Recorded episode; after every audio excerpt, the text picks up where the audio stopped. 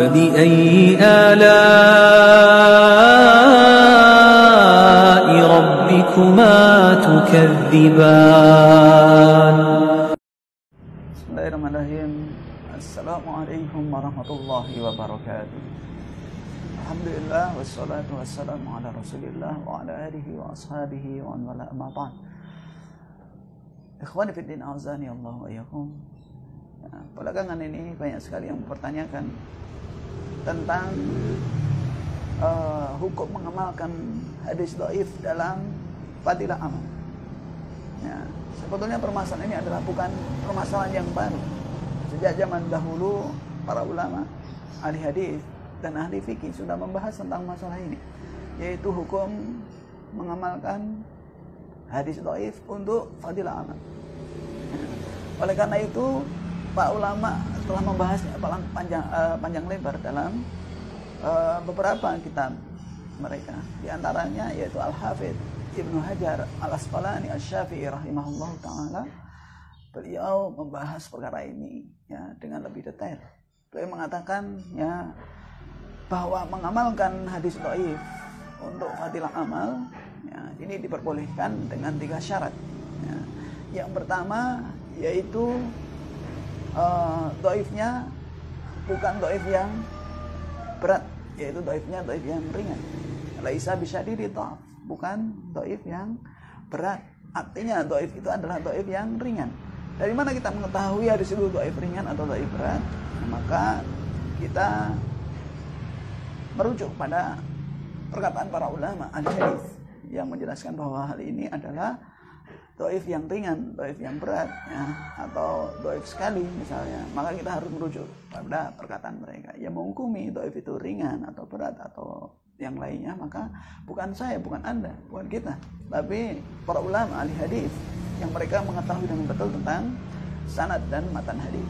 Jadi kalau uh, ingin mengetahui sanad hadis itu atau hadis itu doifnya ringan atau berat, maka kita rujuk atau merujuk kepada pendapat mereka. Ini syarat yang pertama, yaitu uh, doifnya bukan doif yang berat. Kemudian yang kedua, untuk mengamalkan hadis doif, nah, maka kita harus memiliki dasar yang lain, hadis yang serupa, sedangkan hadis tersebut derajatnya adalah hasan atau sahih. Ya, jadi kalau seandainya kita ingin mengamalkan hadis tersebut, kita bisa mengamalkan hadis yang hasan atau sahih tersebut. Walaupun ada riwayat yang doif. Tapi ketika mengamalkannya, kita bisa mengamalkan hadis yang hasan atau yang derajatnya sahih. Karena ada riwayat lain dengan redaksi yang sama atau mirip, ya, derajatnya adalah sahih atau hasan. Ini syarat yang kedua. Jadi harus diriwayatkan dari uh, yang lainnya atau jalan yang lain bahwa hadis tersebut derajatnya adalah hasan atau sahih.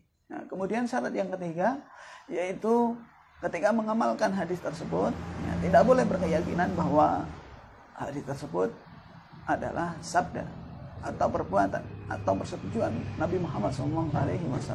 Intinya hadis tersebut tidak boleh disandarkan kepada Nabi Muhammad SAW.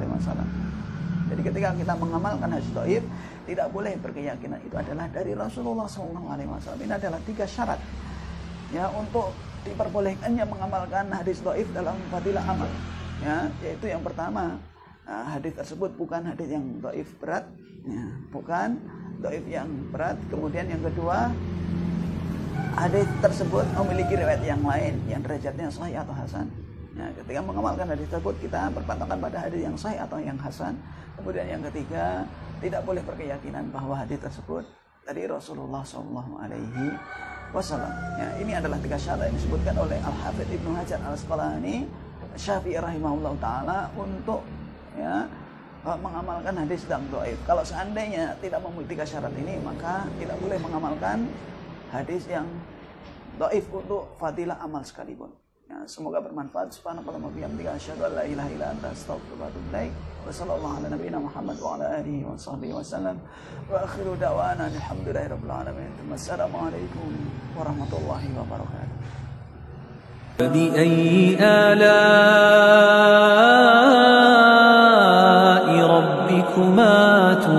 تكذبان